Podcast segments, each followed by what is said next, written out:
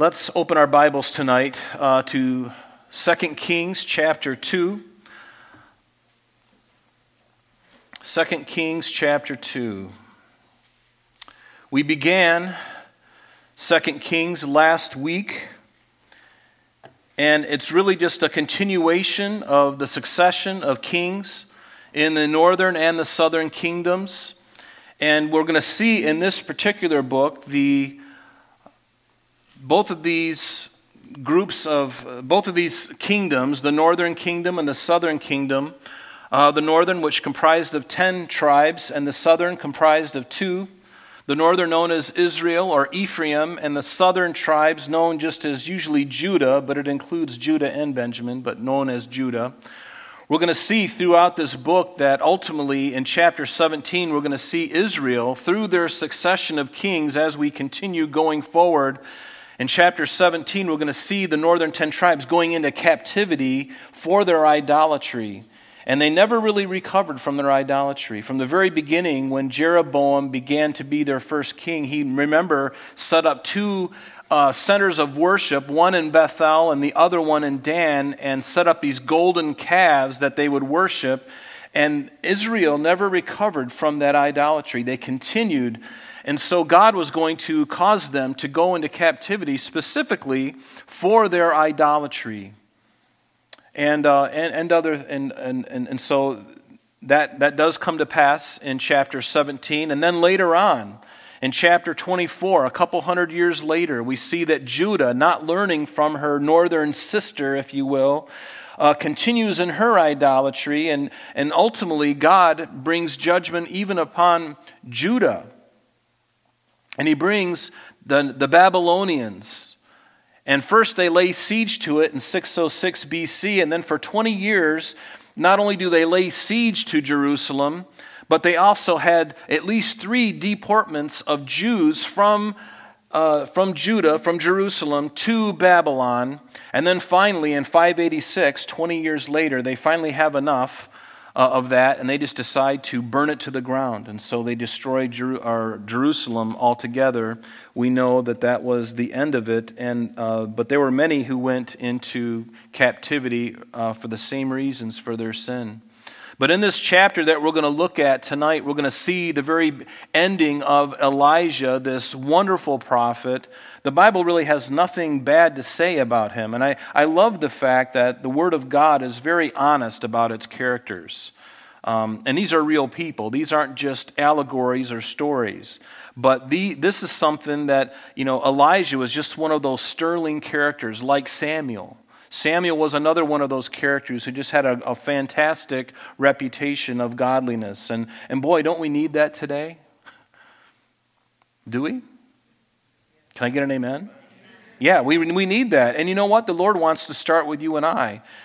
And just ask Him, say, Lord, make me that, that, that sterling character. And even if you've made a lot of mistakes, start today and, and continue to walk in holiness with God from here on out. And so we're going to see the end of Elijah's ministry, and we're going to see the beginning of Elisha's ministry. Their names sound very similar, but they're, they're two different men. And Elisha, we're going to see uh, his ministry really beginning in chapter 2 here, going all the way through chapter 9, verse 1. And then we're not going to see anything about him or hear about him pretty much until the 13th chapter, where we learn of his death. And the Bible doesn't give us an understanding of how Elisha died. But he was going to serve basically for about 56 years. So, a wonderful man of God. But the passage before us that we're going to read tonight is uh, the passing of the mantle. Literally, passing the mantle from Elijah to Elisha. And isn't it true that in ministry, as well as in the world, um, it's natural for a passing of some authority, whether it's a CEO of a, of a Fortune 500 company or whether it's a, a pastor uh, from a church who's, who's getting older and he's, he needs to retire or, or move to Florida and, uh, uh, or whatever it is and have another young person come up in his place. Um, it's true that, that that needs to happen, and it happens in the world, it happens in the church. It's, it's a very natural progression and sometimes it goes smooth.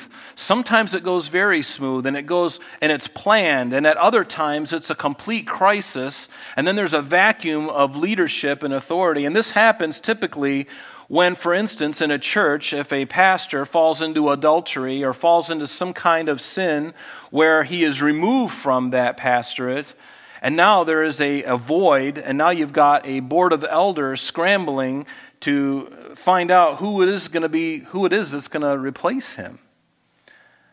And so that, that, that's what they call a crisis. And that happens. It happens. But when we look biblically, you know, before we get into this, I just want to touch on this. But, you know, biblically, there are some great examples of this passing of the mantle.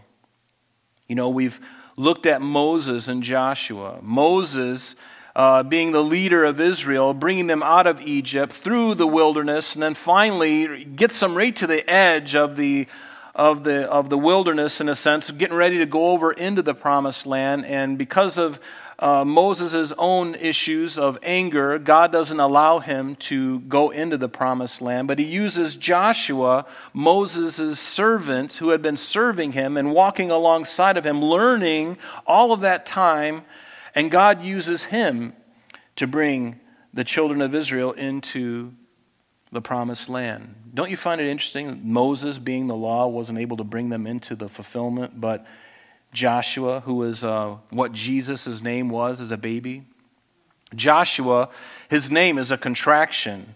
When Mary and Joseph uh, were, when, they, when Mary gave birth to uh, Jesus, his name wasn't Jesus. His name was Joshua or Jehovah Shua, which means God's salvation. That's literally what his name means. But Moses and Joshua, that was a, a pretty seamless changing of the guard, so to speak. And Elijah and Elisha, a similar thing. It's a very uh, a gentle thing, it, it happens. And certainly we look at David and Solomon. That happened, even though there was some bumps and bruises because of David's sin the transition from David to Solomon went really well. And of course, Jesus and his disciples. He prepared 12 men who literally turned the world right side up because it was upside down to begin with. But Jesus, being faithful to teach these men and prepare them for three and a half years to minister in his name, and that went really well. And even when you look locally, what has happened in the Calvary Chapel movement, you know, um, just locally here, you look at Bob Chappell and Micah Chappell. You know, Bob Chappell uh, passed away, and that was a, a, a, little bit more difficult of a, of a transition, but it happened. And Scott and Bill Gallatin out at the Finger Lakes. Scott had grown up, obviously, with, being the son of Bill Gallatin. And he finally takes his place. And even myself, Pastor Jeff Breed, who was here for a long time, began this fellowship. Started off as a Bible study in his home, in his apartment.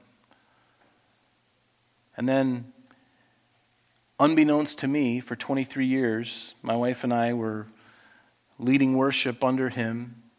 And then he leaves, and the Lord taps me on the shoulder. it's funny how that all works.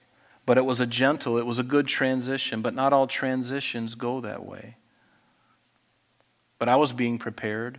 I didn't know that I was being prepared. I was very happy and content leading in worship. I love that. I still do. But God had a different plan, a different turn in my, in my path. And we're going to see that tonight too, that Elijah, a faithful man, faithful prophet, but there came a time when God says, okay, Elijah, your ministry is over. You've done a great job. And we're going to, and we've already looked at Elijah running from Jezebel because he had executed the 450 prophets of Baal there at Mount Carmel. And so he, he hears about Jezebel's anger toward him and her desire to kill him. And so he runs in fear uh, to the south of Israel, all the way down to Sinai. And, and, and he's, he's running, and that was the only thing that was the chink in his armor, really, is running out of fear. He feared Jezebel, and she was a fearful woman, but Elijah needed to realize that God is in control. And I often wonder what would have happened if he would have just stayed put.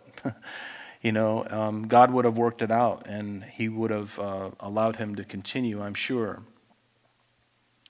But concerning Elijah and Elisha, God already had a plan and, and, was preparing both of these men for the day when they would be parted from one another, and Elisha would take up that mantle as Israel's prophet. So, and again, even in the business world, you see this kind of thing happening. And so, how much more for the things of God? How much more for the kingdom of God? How much more for anything that we do in, in Christendom? There ought to be things done decently and in order except for those times when there's a crisis. But let's read uh, just the first 18 verses of 2 Kings chapter 2, and then we'll look at the last part of this later on. But let's look at chapter 2, beginning in verse 1. Notice what it says. It says, And it came to pass when the Lord was about to take up Elijah into heaven by a whirlwind, that Elijah went with Elisha from Gilgal and then Elijah said to Elisha, Stay here, please, for the Lord has sent me on to Bethel. But Elisha said, As the Lord lives and as your soul lives, I will not leave you. And so they went down to Bethel. Now the sons of the prophets who were at Bethel came out to Elisha and said to him, Do you not know that the Lord will take away your master from over you today? And he said, Yes, I know. Keep silent. and you know, I, I wonder the, the, the, tone in which he says that. I, I'm probably not doing it justice, but knowing what I think the tenor of the message is, it would probably be something like this. And he said, Yes, I know. Keep silent. then Elijah said to him, Elijah, excuse me, said to him, Elijah, stay here, please uh, for the Lord has sent me on to Jericho. But he said, As the Lord lives and as your soul lives, I will not leave you. So, so they came to Jericho. And now the sons of the prophets who were at Jericho came to Elisha and said to him, Do you know that the Lord will take away your master from over you today? And so he answered, Yes, I know.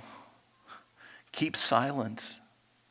And then Elijah said to him, Stay here, please for the Lord has sent me on to Jordan. But he said, As the Lord lives and as your soul lives, I will not leave you.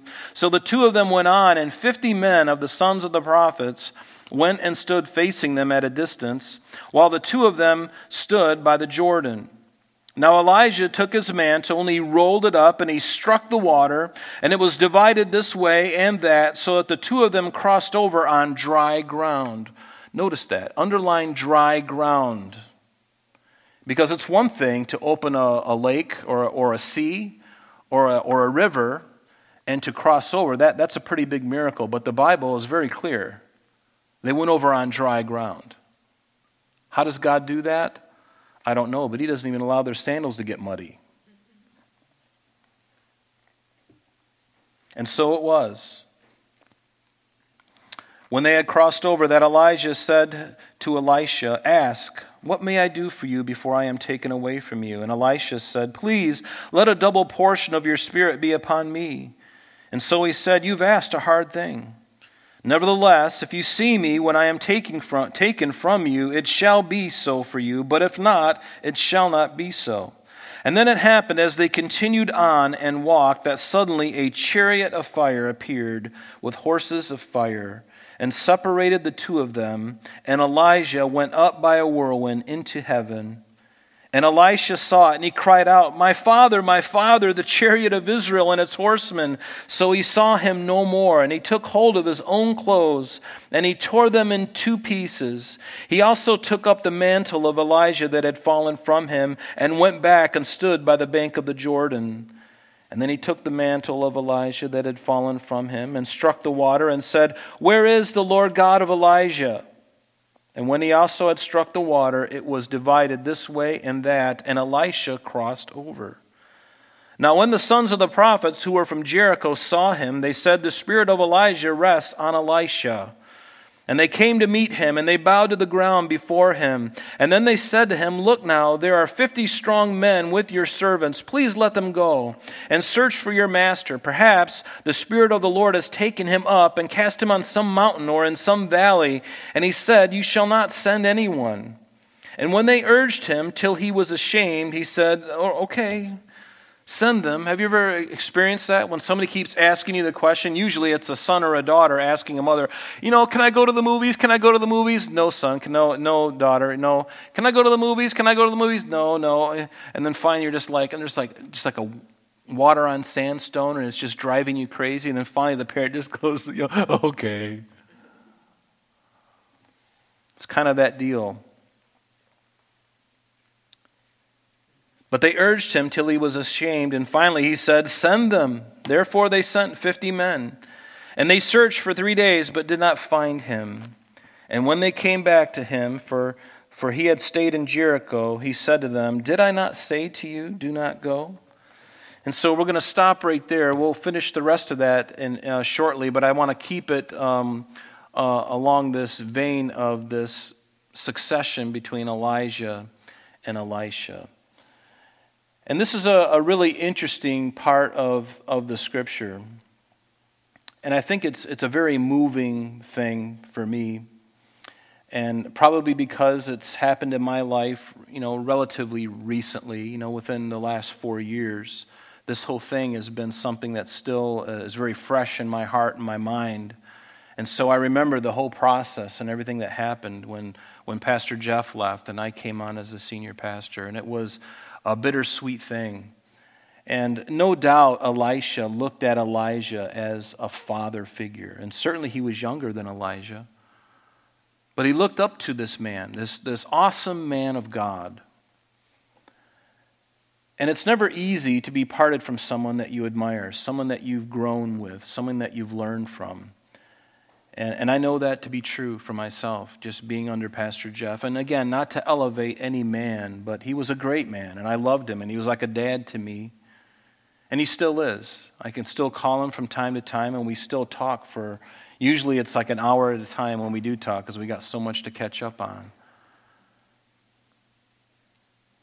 But note, let's go back in verse 1 and take a look at it. It says, And it came to pass when the Lord was about to take Elijah up into heaven by a whirlwind that Elijah went with Elisha from Gilgal. And, and think of how strange this is. I mean, this statement seems so incredulous. Yes, the passing of a man of God might be expected at some point, but to be taken into heaven by a whirlwind is something completely different. It's something that is totally unexpected. There's never occurred anything like this unless you compare it to Enoch's supernatural departure in Genesis chapter 5.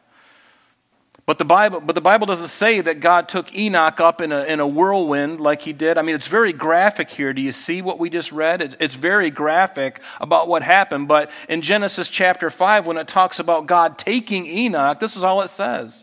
In, in Genesis 5, verse 24, it says, And Enoch walked with God, and he was not, for God took him that's it. And that word took him, the word took literally is like the Hebrew equivalent to the Greek word harpazo. Remember when it says, For the dead in Christ shall rise first, and then we which are alive and remain will be caught up together to meet the Lord in the air? That word caught up is harpazo. This snatched away violently, taken rapidly. That's exactly what happened to Enoch. It didn't say that he was, it doesn't give us any detail, where this account does give us detail with the horses and the chariots, the fire, and then the whirlwind. It's very pictorial. You can see it in your mind's eye. And there's even speculation about how Moses, what happened to him. His body was never found. The Bible tells us in Deuteronomy that Moses, the servant, this is in Deuteronomy chapter 34, beginning in verse 5. It says, So Moses, the servant of the Lord, died there in the land of Moab, according to the word of the Lord, and he buried him. Notice God buried him in a valley in the land of Moab, opposite Beth Peor, but no one knows his grave to this day. And it even gets more spooky if you think about it when we look into Jude. I think Jude is a spooky little book. It's a spooky little letter because it's very, it talks about some really dark things in the end times. But notice what it says in Jude 1, verse 9. Yet Michael the archangel, speaking of Moses, in contending with the, with the devil, when he disputed about the body of Moses, dared not bring against him a reviling accusation, but said, The Lord rebuke you. But Elijah's departure is unusual. Again, very graphic And notice what it says there in verse 1 that that Elijah went with Elisha from Gilgal. Now, this Gilgal, if you're familiar with the Old Testament, you're probably familiar, you're thinking of the Gilgal that's immediately, like if you're looking at a map of Israel, and this is the eastern side over on Gilead, and here's the, the Jordan River over on this side. Remember when the children of Israel crossed over into the promised land, and what was one of the first cities they went to? Gilgal. And it was right there in the valley, right next to the mountain range. It's still there today. And then Jericho is a little bit further, further north or further south of that. But this is not the place. This Gilgal is actually further up, right about uh, seven miles north of Shiloh. Okay, so we're actually starting from a northern section, and you're going to see uh, Elijah and Elisha slowly descend down through Gilgal and then to Bethel and then to um, and then to um, Jericho, yes, and then finally over to the Jordan. But the first time we hear, you know, in verse 1 there, we hear about Elisha. The first time we heard about him was in 1 Kings chapter 19. Do you remember? Or Elijah, I'm sorry.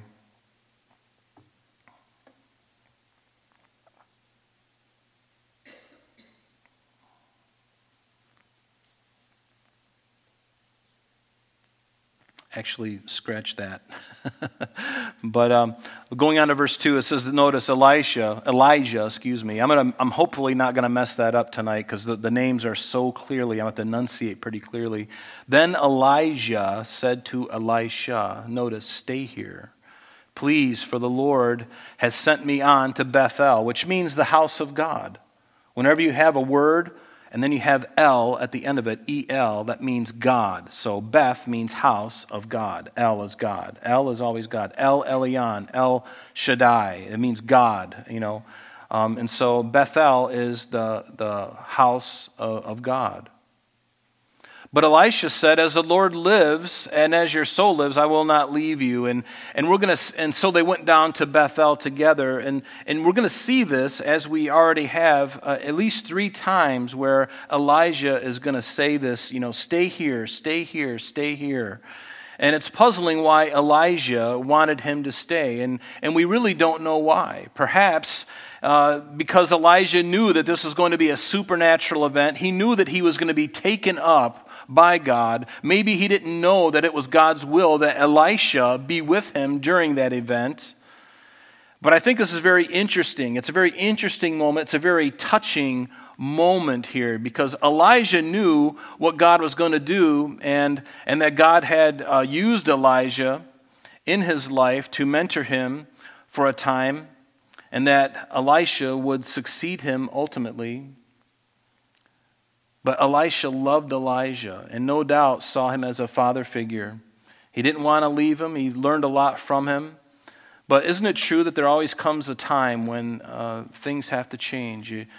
As we grow, isn't that interesting how as we grow up, there's a, there's a time when we're under our parents' wing, and then there's a time where we have to become a little more independent. And we have to learn to grow on our own. We have to stand on our own two feet. And, and moments like that are watershed moments in the life of every person. Sometimes it may be a child going off to college who's lived at home all of their, their life, and all of a sudden the day comes when, in September, when they've got to pack up their car and their VW bug or whatever, you know, and, and they travel off to you know, some college. And the parents are out there in the, you know, waving down the street, you know, their child is waving out the window. There's a time when things have to change. And I see the same kind of heart in Ruth. You remember in, in, the book of Ruth? Where Naomi, having lost her husband, and then she goes into, she goes into uh, Moab with a husband and her two sons. Her two sons marry two Moabite women, and then her husband dies in Moab, and then her two sons die in Moab, and then the, the two women, uh, uh, uh, Ruth and her, and her sister, they come along with Naomi back to Israel, back to Judah, And Naomi is trying to get the two daughters in law to go back to their home, hometown, their home area, and remarry and have kids. And the one daughter goes, but remember Ruth, what she said that she said, Look, your sister, uh, uh, or Naomi said, Look, your sister has gone back to her people and to her gods, unfortunately. Return after your sister in law. But Ruth said, Entreat me not to leave you or to turn back from following after you, for wherever you go, I will go. And wherever you lodge, I will lodge. Your people shall be my people, and your God will be my God. And where you die, I will die, and there I will be buried. And the Lord do so to me and more also, if anything but death parts you and me. Same kind of heart that Ruth had to Naomi as Elisha has to Elijah. I'm not going to leave you, Elijah. You've placed this authority, you, you, have come alongside of me. I know that you're mentoring me, and I'm not going to let you out of my sight. I'm not going to let you out of my sight. Now, the sons of the prophets, verse 3, who were at Bethel, came out to Elisha and said, Do you not know that the Lord will take away your master from over you today? And he said, Yes, I know. Keep silent. so the Spirit of God evidently had made known to these prophets that this event of Elijah being taken up into heaven was going to happen. It was a very supernatural event, it was going to happen. And there were at that time in Israel schools of prophets. No doubt that Elijah had birthed himself all along in these different uh, towns in Israel. And remember at that time also that Baal worship was very prevalent. And God, God's heart was to root it out. Baal being the god of the Canaanites, the god of fertility, the god of war, the god of the rain and the agriculture. That's who they worship, this false demonic entity. And so Elijah raises up a whole school of prophets. They were basically Old Testament seminaries, if you think of them like that.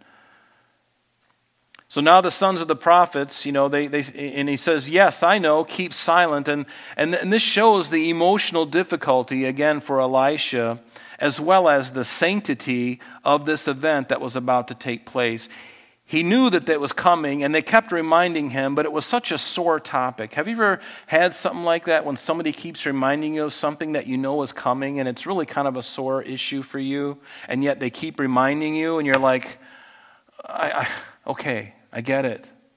I get it. Stop talking about it. Have you had people do that? Well, that's the, what was happening here. They were telling him, Don't you know he's going to leave? Yes, I know. I'm not looking forward to it, and I know it's going to be today. I'm not looking forward to it. And why would he be excited about it? I mean, it's, it's like being thrown into the deep. He's always he's, he's had this covering over him, this great looming figure. And now that looming figure is going to be taken out of his life. You know, sometimes God has to take somebody that you've, maybe it is a, a figure of authority or a father figure, whatever it may be, a figure of authority. The Lord at some point has to take it away from you so that you will grow. Because we, we will we'll, we'll be very happy to sit under the shadow of that, of that visage, of that protection over that authority, and we're happy to stay there. And God's going, you know what? I have to take this and, and there's more reasons than this, but there, there comes a time where you've got to do it. So, verse 4 uh, then Elijah said to Elisha, Elisha, stay here, for the Lord has sent me to Jericho. So now, again, he's making this southern trek from uh, Gilgal, you know, then to, you know, uh, Bethel, and now he's, he's going to say, now I need to go to Jericho. But Elisha said, As the Lord lives, I, am not going to go. I'm not going to leave you. And so the sons of the prophets, verse 5, uh, told him the same thing. Don't you know your master's going to be taken away? Yes, yes, I know. Would you please stop saying it? You guys are like lemon juice on a paper cut. Stop it. Then Elijah said to him again, Stay here, please. For the Lord has sent me on to the Jordan. And so now, from this place of Bethel, now he's going to go, um, he's going to go east now, crossing the Jordan. But now they're going to be right there at the Jordan River. And so 50 men of the sons of the prophets, they went and they stood facing them at a distance, while the two of them stood by the Jordan River. And Elijah took his mantle, he rolled it up, and he struck the water, and it was divided this way and that. And the two, the two men crossed over on dry ground. And when you see something like this, it ought to remind you of some things that happened in the, New, in the Old Testament. Excuse me. The first one is when Moses held up his staff and parted the Red Sea, and a couple million people, probably about two million people, crossed the Red Sea on dry ground again. Same thing happens. It's in Exodus 14 as well as when the Levites, remember, as right before they were coming into the promised land, what happened at that venture? The, the Levites carrying the Ark of the Covenant, they, the, the Jordan River is right there, and they're getting ready to cross over into Jericho. They can see Jericho from where they're at. They're about ready to step in, and God tells them to carry the ark and step in. And they're like, I'm going down. this thing is roaring like a freight train in front of me. And so they, by faith, they step out, and as soon as they step in the water, the thing just parts for them. And again, dry ground. Dry ground. I say that on purpose because there's so many scholars today in, in universities, liberal scholars, that will try to uh, wrestle away these things that the Bible makes very clear. And don't ever let them do it. Don't ever let a scholar or somebody who thinks they, and maybe they are knowledgeable, but guess what? They're not as wise as God, and they certainly don't know the Word of God. I'm going to believe this before I believe anybody with a degree behind their name. I can respect them, and I'm, I'm all for that, but I'm going to believe what God says and not so much everybody else. Amen? And folks, we have to be that way today. Because if we are not, we are going to be succumbing to all kinds of hurtful, devious things. And that's why Christianity today is at an ebb. People are believing what the scientists are telling them. People are believing what the highfalutin elites are telling them, and they're being washed away. Their faith is being washed away because they're believing them rather than putting their feet on the rock, which is Jesus Christ. Don't ever let anybody take you off the rock. You stay firm on it. hundreds of years, even a few thousand years, this book has been in existence. And anybody who has come at it trying to disprove it has either gotten saved or they've been killed, or they've lived miserable lives. You cannot thwart God. I'm sorry, but He wins. He's the chess master. He knows the move before you move. And He loves you. Don't ever forget that. He loves you intensely. He, in fact, He loves you so intensely that He knew there was no other way to, for you to be reconciled to Him and to be with Him forever, which is His heart's desire. So, what did He have to do? He had to allow Himself, in the form of His Son, to be put on the cross and wrongfully killed and murdered on a cross and pay the punishment that you and I could never pay. Because he was Almighty God, he perfectly fulfilled all of the Old Testament prophecies. Only Christ can do that. No one else. No professor from, from Harvard or Yale or even Oxford. They can't. They can't do it. Jesus alone. Exalt his name, love him. Notice in verse 9 back in our text, and and so it was when they crossed over that Elijah said to Elisha, Ask what I may do for you before I be taken away from you.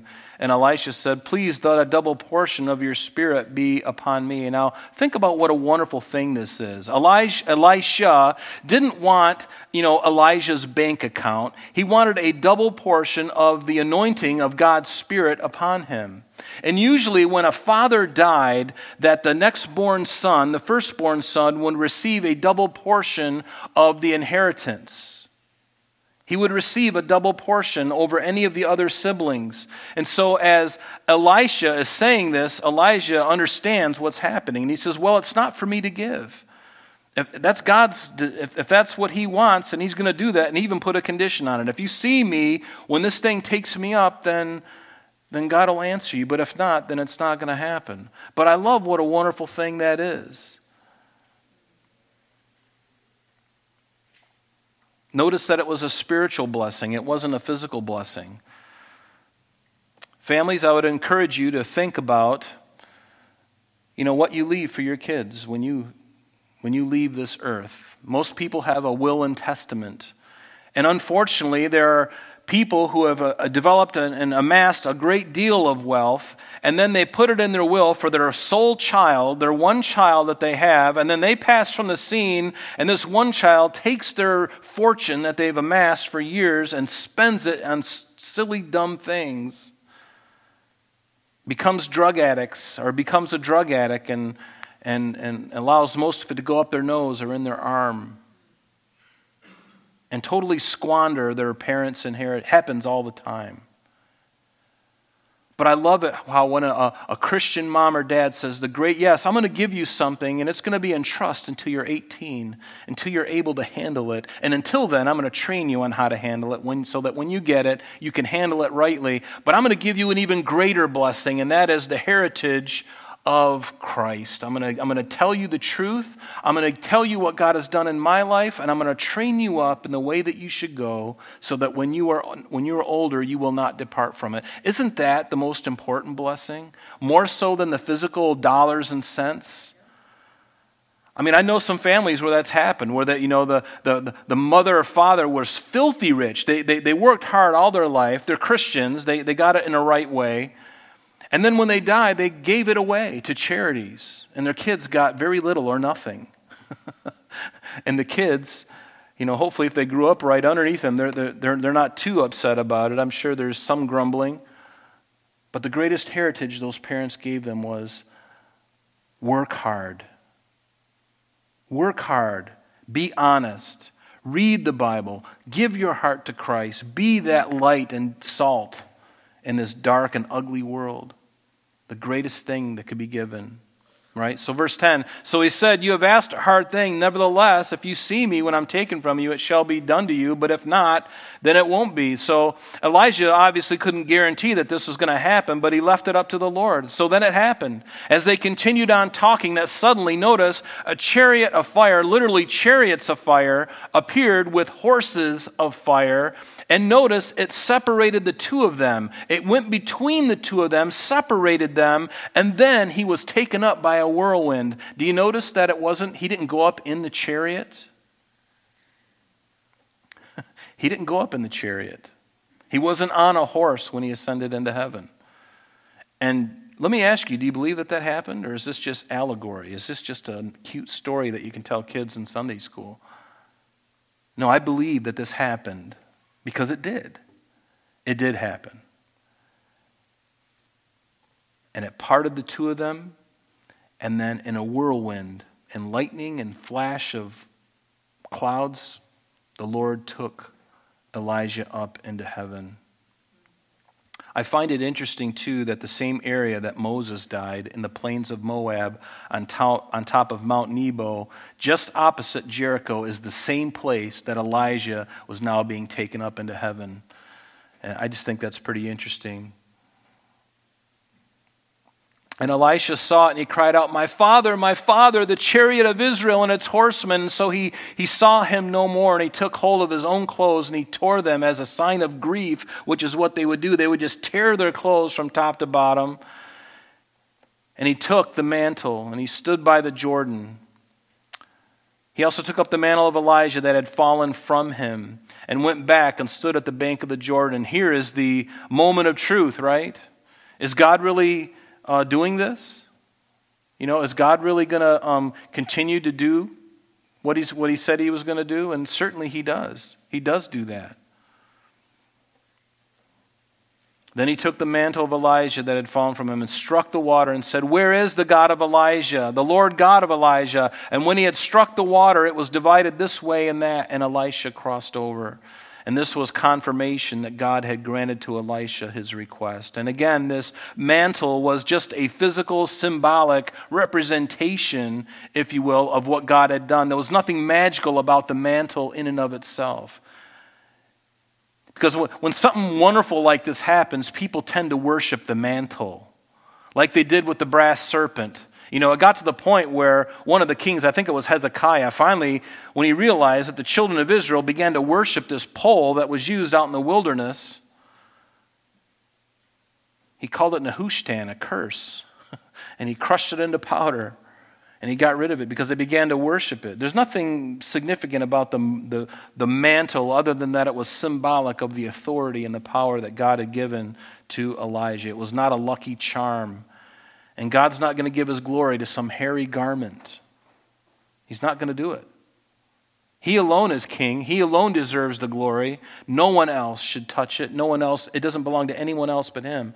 And rightly so, because guess what? He's the king. I mean, I don't know if you read Genesis 1, verse 1. In the beginning, God created the heaven and the earth, and the earth was without form and void, and darkness was upon the face of the deep. It doesn't say in the beginning, Rob created the heaven and the earth. No, it says in the beginning, God, Elohim, created the heavens and the earth. Everything that there is, the earth and the uh, everything belongs to him. It all belongs to him. He has a right to do with it what he wants. And aren't you glad that you serve a benevolent God who loves you? And he only has your best interest. In fact, he's the only one who has the best his best interest for you. Because I don't even have my own best interest for myself. I proved it for the first 24 years of my life because I lived like a pagan. and then God gets a hold of me, and now I'm walking with him, and what a joy it is. Are you, are you glad that you're a, a believer tonight? Amen. Yeah. Yeah, we're glad because of what he has done for. He saved me from an eternal, eternal damnation that would never end. Oh, Lord, thank you so much. That is something to rejoice in. Yes, put on our robes and dance. Yes, it's that exciting. It really is. But notice the sons of the prophets came to him and they saw him and they said, The spirit of Elijah rests on Elisha. And they came to meet him. And again, they weren't worshiping Elijah, but really showing respect out of the one um, who was going to take Elijah's office. And he says, and then they said to him, Look, there's 50 strong men here. Let them go search for, and I'm paraphrasing here because we've already read this. Let's go look for him. Because maybe the Lord took him up in a whirlwind, and just like they do out in, in, Kansas, you know, somebody gets lifted up and they find him three miles away. You know, a baby in a carriage, I've actually heard of that one time. A baby was taken up into a tornado, and they found him, the baby, two or three miles away, un, un, unharmed. I'm like, how does that happen? But God. Remember those two words? But God. And so it happens. But finally, they're like, let's go, we're going to go look for him. No, you, you don't need to. He's gone. He's in the heaven. What are you wasting your time for? But they wouldn't listen. And He's like, okay, go check it out. Send out your dogs. Send out the dogs. Send out the bloodhounds. Here's, a, here's one of his you know, shoes. You can smell the scent and take off, go find him. You're, gonna, you're, gonna, you're not going to find him. Like the disciples of Jesus, these prophets were slow to learn and believe what the Spirit of God had already told them. Didn't He tell them? He did tell them. The Bible doesn't tell us specifically when He did, but they knew that God was going to take Elijah to heaven. Why wasn't that good enough? Why did they have to argue with God and say, no, I, just to make sure, we're going to go see if we can find him over on the mountain over there or in the valley? And he's like, why are you bothering? Don't, don't you believe what God, what the Spirit of God told you? It's so important to believe what God says. He's not going to deceive us. He's not going to lead us in a direction that He doesn't want us to go. No, He wants to lead us into all truth. He wants to lead us to a glorious future. That's His heart. And anybody who thinks differently doesn't understand the nature of God. Yes, He sometimes allows us to go through difficult things, but there's more reasons why we have to go through difficult things than for Him just to ruin our fun. No, He's building your character. And your character and the character of people in the church today is so important. The character of our kids as they grow up is so important right now. Let's be parents. Let's be parents and not our best friend to our child. We need to tell them no. We need to tell them, no, you can't. I'm sorry. I can't let you do that right now. But there's coming a day when you're going to be able to do things, but not now. Be patient. And when they came back to him, they said, We, uh, you know, they didn't find him. He said, Didn't I tell you not to go? And it's true. Now, these first 18 verses bring to my mind, I'm going to take a little time here, just a few minutes. And because we're running out of time, I'm just going to abbreviate it a little bit for you. These first 18 verses bring into my mind these two witnesses of Revelation 11. You remember in Revelation 11, it says that, uh, beginning in verse 1, it says, Then I was given a reed like a measuring rod, and the angel stood, saying, Rise and measure the temple and the altar and those who worship there, but leave out the court which is on the outside of the temple, and do not measure it, for it has been given to the Gentiles and they will tread the holy city underfoot for 42 months or three and a half years. And I will give power, notice, to my two witnesses. So there's going to be two witnesses in the end days after the church has been removed. During the Great Tribulation period, there's going to be two witnesses that are going to be raised up. And notice what God says. He says, I will give power to my two witnesses, and they will prophesy 1,260 days, clothed in sackcloth, which is 42 months or three and a half years. But these are the two olive trees and the two lampstands standing before God of the whole earth. And if anyone tries to harm them, fire proceeds from their mouth, devours their enemies. If anyone wants to harm them, he must be killed in this manner. These have power to shut heaven, notice that, so that no rain falls in the days of their prophecy. And they have power over waters to turn them to blood. Doesn't that sound like Moses? And to strike the earth with all plagues. Doesn't that sound like Moses? Doesn't the fire coming from heaven, doesn't that sound like Elijah? The Bible says that it's been appointed man once to die, but Elijah was never dead. When he ascended into heaven, he didn't die. God translated him. He did something because he's up there. but I'm not the only one that thinks it's very possible that these two witnesses are Elijah, that we're reading about tonight, and even Moses representing the law and the prophets. And Elijah, you know, could be representative of those who would be raptured or translated and not taste death when the rapture of the church occurs. You know, Elijah could represent those people because he was taken up when he wasn't killed. And we know that that, that part of the resurrection will happen at, when the church is raptured. It says that the, the dead in Christ will rise first, and then we which are alive will be uh, caught up together in the Lord in the air. And then Moses he would represent the Old Testament saints who would be raised at the beginning of the millennium. We know there's going to be another phase of this first resurrection that the Bible talks about. Another phase of it. There's three phases to it Christ being the first fruits, and then the rapture of the church, and then those Old Testament saints that will be resurrected at the beginning of the millennial reign. Daniel 12, verse 1 and 2 tells us so. And he tells us that it's after the tribulation period that this occurs, which is the beginning, at the end of the tribulation, is the beginning of Christ's millennial reign. And then, besides all that, Malachi tells us this Malachi 4, verse 5 Behold, I will send you Elijah the prophet before the coming of the great and dreadful day of the Lord. What is the great, dreadful day of the Lord? When he comes back in wrath to the earth. So, before that happens, Elijah is coming. So I believe that Elijah and Moses will be those two. And even on the Mount of Transfiguration, remember when Jesus was up on the mount with Matthew, Mark, and Luke? Or, I'm sorry, um, Peter, James, and John, excuse me. And who was it that visited them while Jesus was transfigured before them? Moses and Elijah. It was Moses and Elijah. So, verse 19 going on, it says, Then the men of the city said to Elisha, Please notice, so now that Elisha experiences this separation from Elijah on the eastern side of the Jericho, or I'm sorry, eastern side of the Jordan River, he comes now over into the eastern side, or the western side of the Jordan. He crosses over again, and he goes directly over to Jericho. And there he is. And then they come to him and they say, Please notice the situation of the city is pleasant as my Lord sees, but the water is bad and the ground is barren because there's something wrong with the water because it's not drinkable. And certainly when we use it for agricultural purposes, nothing is growing. There's something tainted in this water. And so uh, Elisha said, Bring me a new bowl. Notice this a new bowl. And it, it represents, like Elijah, there's something new happening here. Just like there's an Old Testament and a New Testament. Yes, the New Testament, Christ is the supreme, He's the new bowl, but even more so.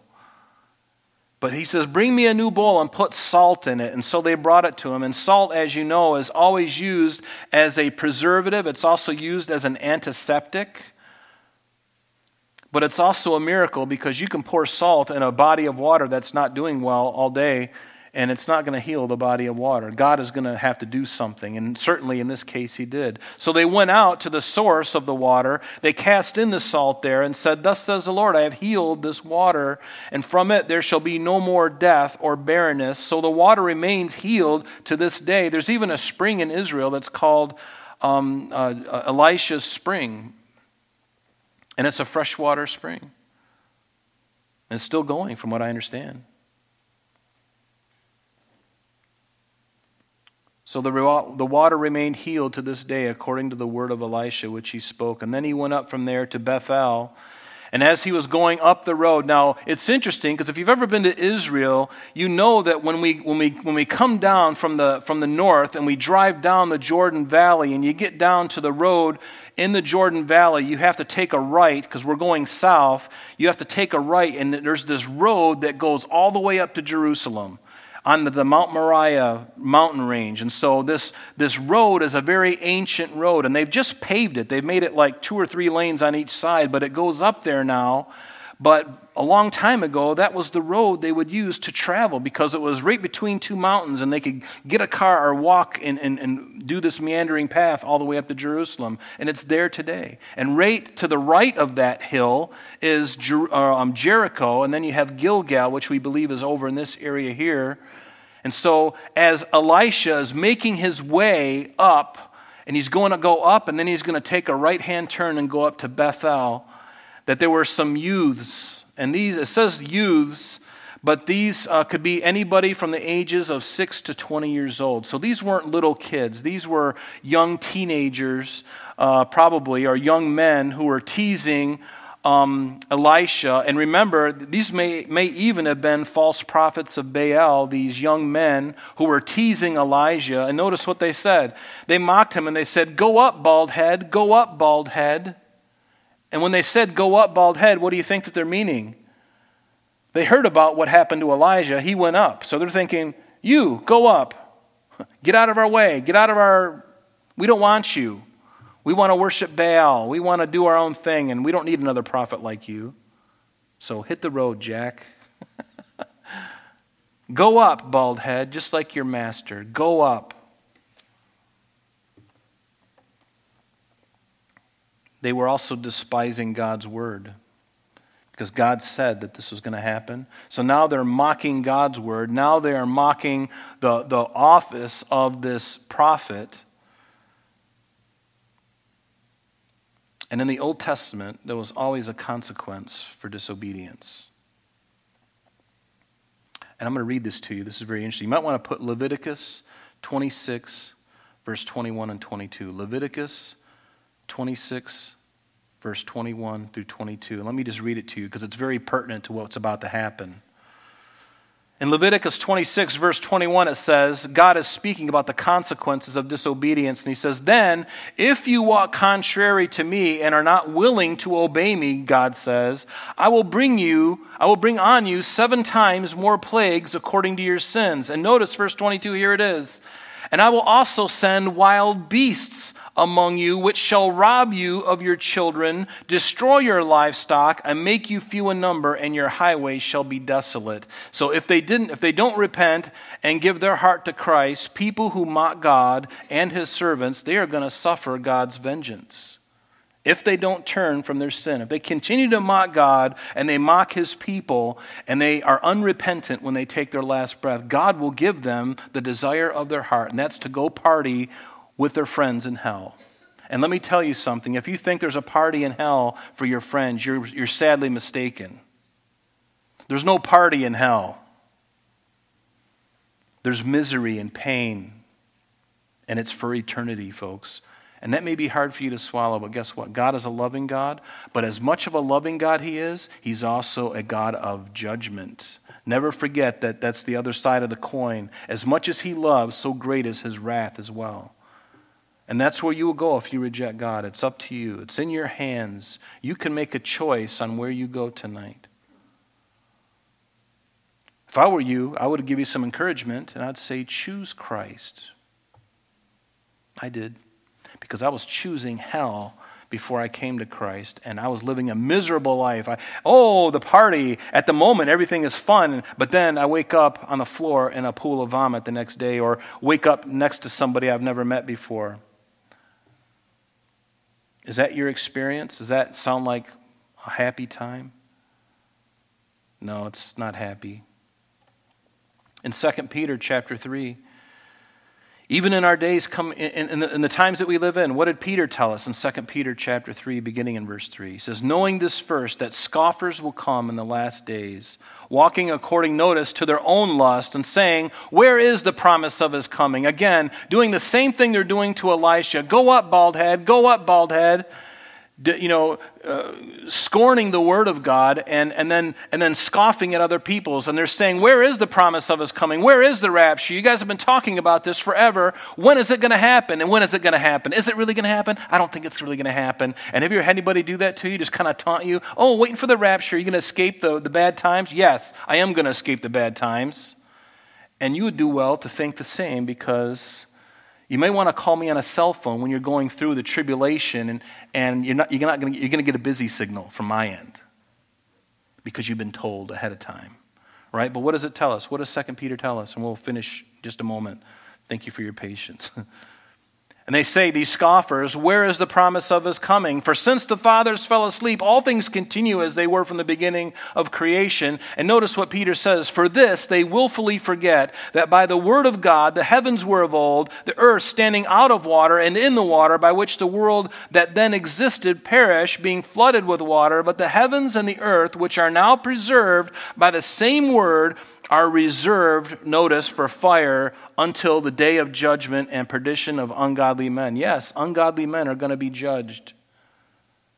And then there's the, the real judgment that, that it tells us about in Revelation 20, verse 11 through 15. That, that's the spiritual judgment that will last forever.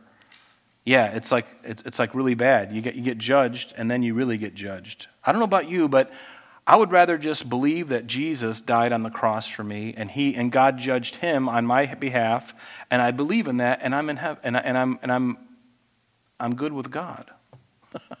That's what I want. Do you want that? I want that. I'm like, yes. But notice finally Verse 24. So he turned around and he looked at them as they're saying, Go up, bald head, go up, bald head. And notice he pronounced a curse on them in the name of the Lord and two female bears. By the way, if you're ever in the forest, like uh, Pastor Mark and Lisa were in Colorado recently, and they saw a, a big, fat, 450 pound female bear in their path, just turn around. Don't run because they hate it when you run because they're going to chase you. Just look at them go, and just and just slowly walk away and every now and then just kind of look over your shoulder to see if she's charging you. But just just get out of the way. Don't, don't, don't even get in there. Just in fact don't even go to colorado okay? Just stay out of colorado. And for heaven's sake if you're going to go on a thing bring an elephant gun and, and, and spray and a nuclear bomb stretched to your back. I'm just kidding. You don't have to do all that. But notice he pronounced this curse and two female bears mama bears are the worst. Oh my goodness.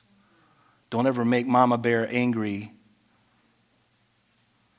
they came out of the woods and they mauled 42 of these youths. Now, that may sound like a really horrible thing for God to do, but I want to tell you something. The word mauled there doesn't mean kill, it means they got ripped into, they got tore up. Maybe some of them did die, but the word doesn't say that they were mauled to death. It says that they were torn. They may have lost chunks and pieces, and they were scraped up pretty bad, and they were probably a bloody mess. But God brought judgment upon them and He allowed them to live. I believe. Because of the word mauled. It, it doesn't mean killed. It didn't, didn't kill them. But he, the, those two female bears had the mastery over these 42 young men. And I don't know about you, but pain has a good way of teaching. I learn really well by pain. I very rarely learn by when things are going well, but when I experience pain, I learn really quickly. I learn when I put my hand on the stove and it's red hot. I don't do that again. In fact, I'll never do that again. When I see a red hot stove, I'm not going to put my hand on it. I learn by pain. Does it, can anybody relate? I always, for some reason, I always learn. I learn really well by pain. When God turns up the heat, I'm like, okay, I got the message. But some people, God's got a, he, he turns up the heat and they're like, huh? And they're still walking along doing their same old sin and they're like, what? What's that? And they're seared. Their consciences have been seared. You don't want to be seared, do you? But unfortunately, our culture today is removing any painful consequences of things that are going on that people are doing wrong. They're removing all the pain from it. Oh, you robbed a bank? That's your first time offense? Stop that. Don't do that again. You're free to go. $500 check, though. Is that what's happening? Oh, you shot that poor man on cold blood. Don't do that. Stop that. Don't do that again. You got to say you're sorry. Say you're sorry three times and then write a check for $1,000. You can be on your way. So crime does pay. All right? But pain is a great teacher. I learn by pain. God doesn't want me to learn by pain. He'd much rather just tell me to do the right thing, and I would just do the right thing. But because I'm a rascal, because I'm a nincompoop, I have to continue doing the bad thing, and then he's got to he's got to he's got to judge it. He's got to get my attention. And, and as a believer, he chastens me. He chastens me, and I go through a chastening, but the, the end result is instruction to get me to change. But if you're an unbeliever and you think that you can continue in your darkness and your sin, when you've been told over and over and time and time again, don't do that, don't do that, this is what the Bible, don't do that. Ah, I got away with it 300 times before, I'm going to do it. And then that very next time, his life is taken. These things happen. But notice, so I don't, I don't think that God, the Bible says that God does not delight, certainly in the death of the wicked. He doesn't delight in judgment. The Bible also says that it's his strange work. It's not something that he likes to do. He'd much rather bless you. How many of you want the blessing of God? Raise your hand. yeah, we all do. We want the blessing of God. I love God's blessings. They're without repentance. And, and, and, I, and I love being blessed by God because He gives me things that I don't deserve, and He gives them to me in, at a time when I'm able to deal with it, when I'm able to handle it, but not until then. And so, verse 25 finally, and then we'll pray. Then he went from there, notice, he went from this place he went to Mount Carmel, which is another pretty long traveling by foot all the way up into the northern part over there on the coast where Mount Carmel is. No, it's not Mount Carmel, it's Mount Carmel. Carmel, not Carmel like they say in Penfield. I'm going to put a caramel in my mouth. No, it's not Carmel. That's the way they say it in Texas. But in, we say Carmel. Carmel. So he went up to there to Carmel, and from there he returned to Samaria, which was the capital of the northern ten tribes. And so, uh, a pretty interesting chapter, just the beginning of Elisha's ministry, the end of the old guard, the beginning of the new guard. And again, you know, the, these things have to happen, and it's never easy. And you, you, just see it in the text. Read it again tonight, and just, uh, and maybe you've been through something like that where you've experienced a, a passing of someone that has been influential in your life, and, and now it's time for you to get on your own feet. It's time for you to move forward and to grow in faith and to grow up. And um, it's always a, a difficult thing. So let's stand and pray. Yeah? Father, we just thank you for this time together. And Lord, we thank you for the examples in your word. Lord, we ask that you would just continue to teach us, Lord, um, how, to, how to be, Lord. Uh, to develop a character, Lord, that is um, pleasing to you, Lord. And Father, as we think about Elijah and Elisha, Lord, I pray that you'd birth within each of us, Lord, a, a heart's a desire, Lord, to not only be a mentor for some other young person in our life, but also to be willing to be mentored by somebody who perhaps is older than us or older in the Lord. And so, Lord, give us those right hearts. And, and, and again, thank you for your word, Lord, and how it encourages us. Lord, thank you for it. In Jesus' name we pray. Everyone said? Amen. Amen. God bless you. Have a great night.